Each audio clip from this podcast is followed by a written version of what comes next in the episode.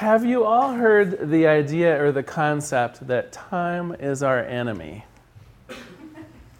the idea that we're running out of time, that we've wasted time, that there isn't enough time to get things done, that time is fleeing, that um, time is upon you, um, spoken in so many different ways.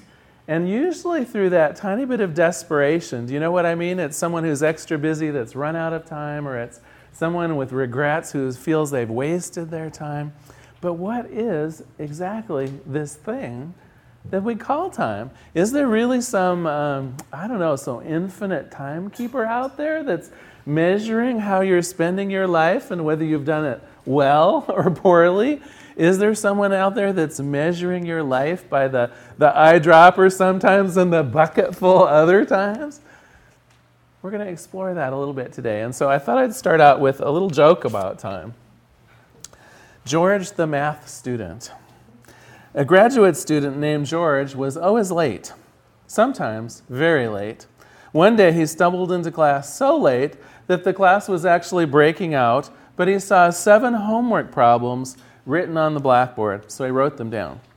And as the week went on, he began to panic. Now, the math department at Princeton University is fiercely competitive, and he was unable to complete any but the first two of the problems. He had just maybe an idea of the third one, but there was no way that he had enough time to complete them. So when the next class rolled around, he'd only solved formally two. So he dejectedly flung his partial assignment on the professor's desk, and the professor said, Well, what's that? And he said, The homework. And the professor said, What homework? Eventually, it came out that what the professor had written on the board were the seven most important unsolved mathematical equations on the planet. Guess what?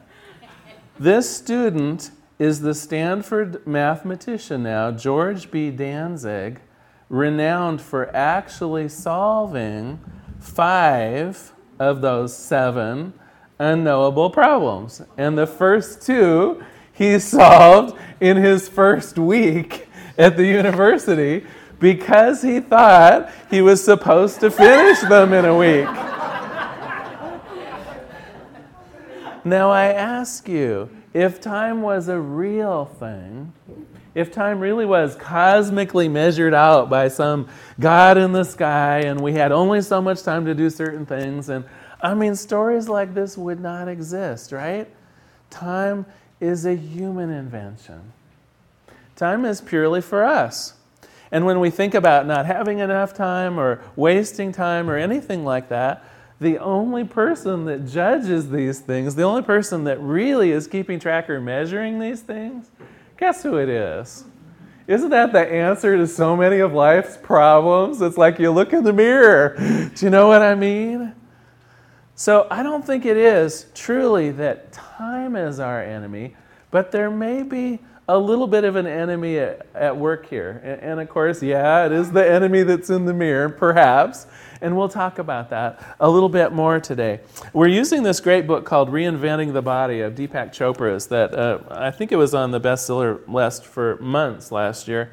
And he says that as time progresses, either one of two things happen and sometimes even a little bit simultaneously. We'll talk about that too. The first, though, the first thing that happens is that we erode. This is the bad news. If you want to think of the good news and the bad news story, if we were a machine, you could lock us away, right? And 20 years from now, when you brought us out, we'd be exactly the same, right? In fact, I remember my grandmother's uh, my grandmother's car. Literally, it was one of those you could have sold it, you know, the little old lady that only went to church on Sunday, and she had a little Rambler. And 35 years after that Rambler was produced, well, she only drove it once a week. It was as good as new. This is not how we work. If you lock us up, if you keep us immobile, if you keep either our minds, our bodies, or our spirits confined and not doing and not being and not active and not thinking, our life force and our very bodies erode. If we don't exercise, our muscles atrophy. If we don't work our mind, we begin forgetting things. I, I remember, you know, I could speak quite good conversational Spanish as a high school graduate. Um, a couple years ago, we had the opportunity of going to Mexico. You know what? You don't use it, you lose it.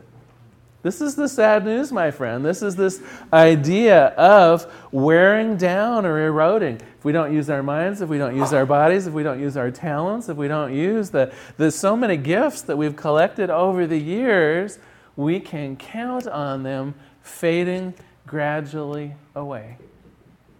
Don't play golf in five years. Expect that that first game out on the course to be real interesting. Don't speak Spanish for 20 years. You know, your trip to Mexico may not go quite as smooth as you'd imagined. I think I could understand about every third or fourth word.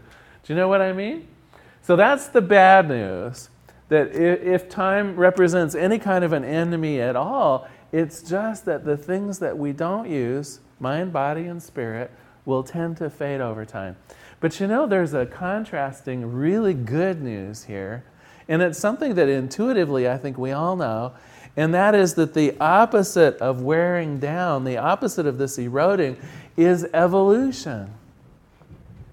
And when we are evolving, when we are becoming something new, when we're learning a new hobby, when we're in school, when, uh, when, when we're having a baby on our lap, right? It's like the idea of newness, the idea of what comes next, the, the beauty of yet what's to come.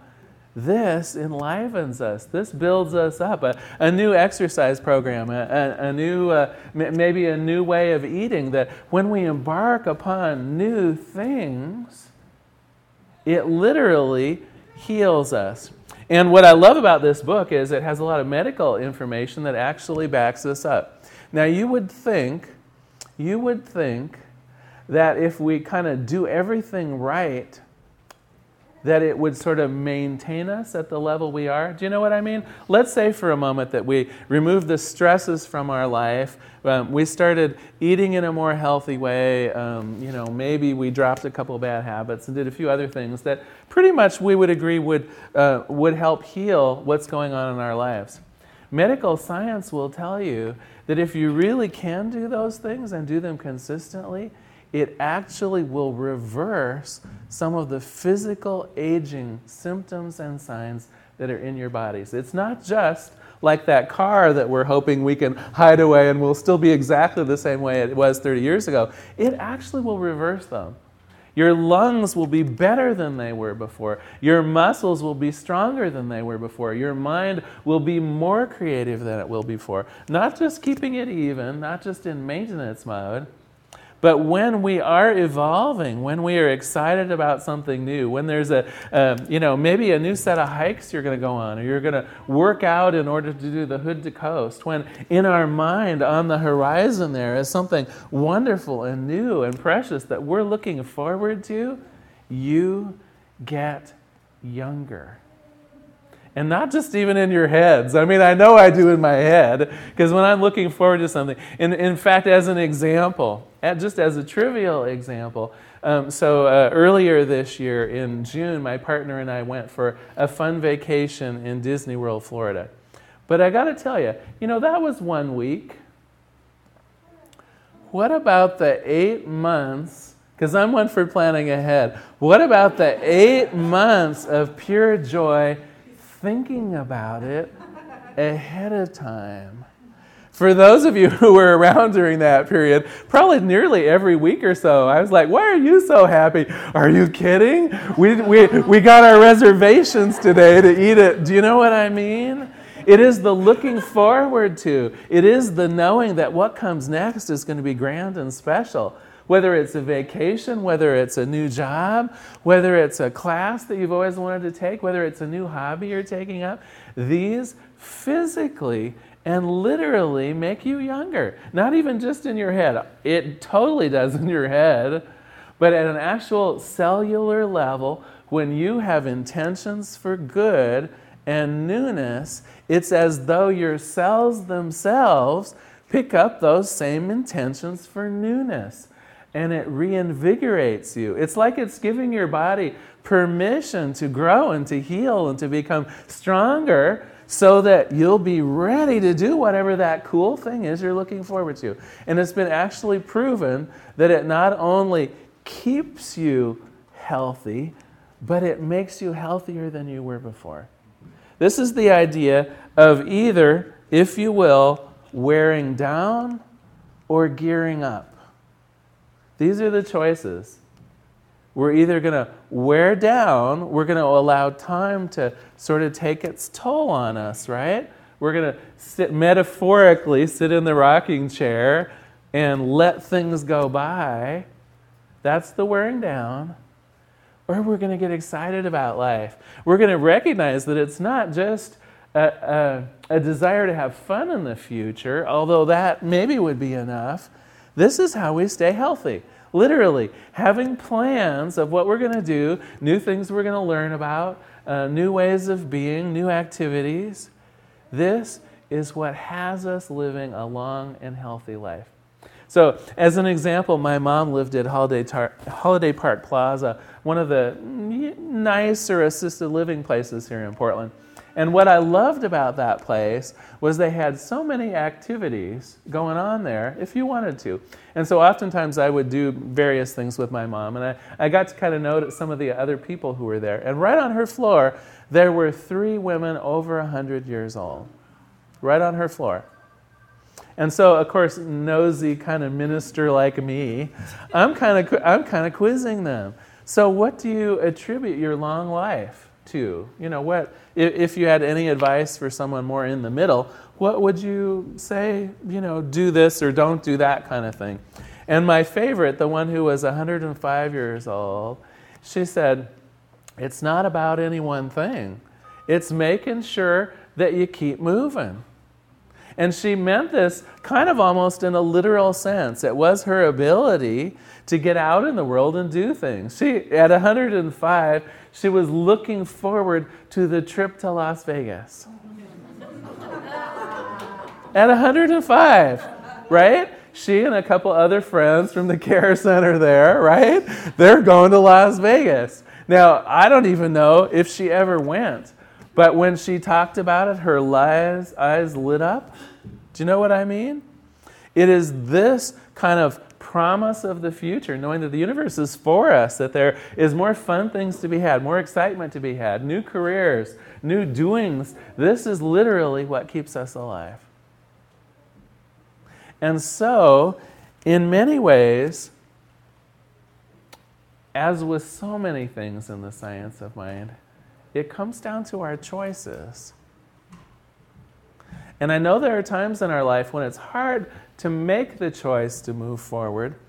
I know that things will come up from time to time that, that just tear at your heart, that just make things seem so difficult. And you know what I think is interesting too, talking about time again, sometimes these are t- areas where time seems to have slowed down. Not that there's not enough of it, but that there's too much of it.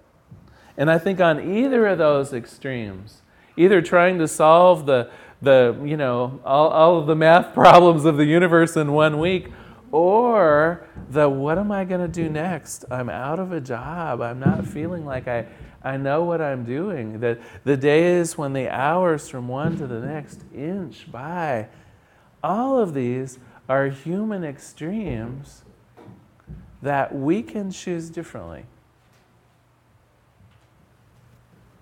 Deepak Chopra said, that what causes us to get old, literally, are the stressors in our life. And this is part of that um, wearing down process that he talks about. This is acerbated, almost entirely caused by that which stresses us. And here's what he says are the stressors he says it's unpredictability, anxiety over what's next, what I'm going to do, how I'm supposed to behave. It's disorder and confusion. How do I fit in? Um, uh, what am I supposed to be doing next? How is this house supposed to be in order? It's accidents. Now, this one I thought was interesting too.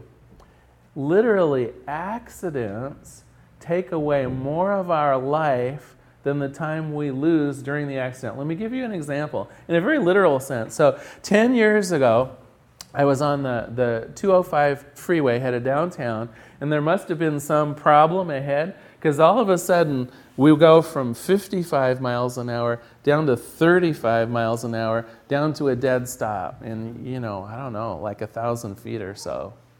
Unfortunately, the fellow behind me, not so much. And so I got to spend a few trips to the chiropractor, got to spend a, a few times in uh, uh, massage therapy. And so you might say, all right, Larry, you lost maybe a week of your life, right, because of this accident and, and a little bit of money in getting the car fixed up. I wish that were true. A year later, if I'm stepping on the brakes suddenly, I'm looking in the rearview mirror do you know what I mean? So often, the things that happen to us by way of accidents pre program us to experience that same accident, whether it be an act of violence, whether it be a car wreck, you name it. It's like it preps us to experience it again and again. And it actually took me about 18 months before I was not hyper vigilant, expecting almost something bad to happen in the car literally in terms of health and the things that the extra adrenaline and the worry and the kind of feeling brought to me, I probably whittled away months of my life. Okay. Accidents, not good thing. Same with trauma and sickness. Have you ever talked to someone who's been ill for some time and then they're well again. The doctor says, no, you're, you know, you're fine now. Your cancer's in complete remission or, or whatever it is. You're fine. They will tell you, I don't feel like I did before. Prolonged illnesses as well have that same effect of wearing you away beyond just the illness itself. And the same with violence, the same with chaos. All of these so called stressors in our lives are those things that are whittling away at it. So I'd like to end today with a bit of homework. I'd like to involve us all in something. I'd like to give each of us a gift of, let's say, 10 more years to your life. How does that sound? As, assuming that you're as happy as that 105 year old woman at Holiday Park Plaza, wouldn't you like to live to be 105 and looking forward to a trip to Las Vegas? Well, or maybe somewhere else, but you know what I mean? Okay, so here's my recipe, and this is your homework for this week. What can you do to remove stress from your life? Okay, so first up, what can you do to remove stress from your life? This is the stress from anxiety, disorder, confusion. You may need to do some proactive work to make sure you're not set up for accidents or trauma or sickness, right? So, this might involve improving some health related things for you. It might involve taking a look at your work situation or your home like some of your relationships that can cause stress. And I'm not talking necessarily about domestic violence, although obviously, if you're in a situation like that, you need to get out. I'm just talking about something like my one set of grandparents that I think spent the last 30 years of their 50 year marriage not liking each other being in close proximity and kind of bickering constantly with someone for 30 years, this is not a good thing. What can you do to remove, change, improve the stressors that are in your life right now? And again, that's unpredictability, disorder, confusion, accidents, trauma, sickness, and violence. What can you do to eliminate them, ameliorate them, or ward them off? First part of your homework. The second one is here's the evolution part. And I think this one, of course, is much fun, but I really suggest if you want that extra five or 10 years, do both. But the second part of this is what are you looking forward to? What is your personal plan for evolvement? What's next for you? Even as you're in your current career, what's the next one? Even as you're enjoying a hobby that you love right now, what's the next hobby that you'd like to acquire? What makes your heart sing? What, what inkling of a new idea would you like to explore? If you were to go back to school next year, What classes would you take? What excites you? What's interesting to you? Even if it is only in your imagination that you claim this future good, you are physically adding years to your life. I know that sounds incredible, and yet they have done a lot of medical research around this. When we are in the attitude of expansiveness and love and moving forward and good intentions and life to the fullest, this is when our body heals the best. This is when our body is able to replicate its cells the best. This is when our heart becomes stronger. This is when our muscles are more in line with the physical activities that we want to do. This is life. Life is intentional. What are your intentions? So I'm going to close with a prayer, but I want you to think about this homework. Two hopefully simple things can make a huge difference in your life. Remove the stress, plan joyous activities in the future. Let us pray. There is one power and one presence in this universe. It is this thing that I call life. And what I know about life is that it is irrepressible. It is that dynamics of joy moving in, around, and through everything. Do you think that God ever has a sad day? I don't think so. This is life. This is the goodness. This is the joy. This is the perfection of God itself. And I know that God is present in every person in this room present in me. I know that my life is full of what's happening right now and the joy of anticipating what's going to happen next.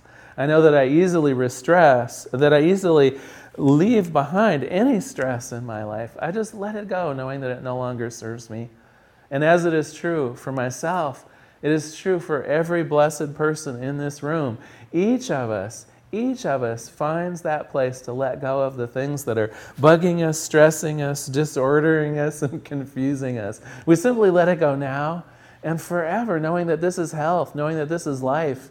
And even as we let go of the stress, I know that each person here has that creativity within them to know what would bring joy next, to, to plan that next fun thing, to, to know what the next job or the next career or the next life or the next family arrangement or the, the next person to love, to have on that horizon the beauty and the joy of life itself. This is the gift. This is the gift from God and I give it today. And I am simply grateful for this. Simply grateful for the message from Deepak Chopra of health and living a good and long and vigorous life. I simply let it be with great gratitude. And together we say, and so it is. So thank you for being here today. Thanks so much. Thank you.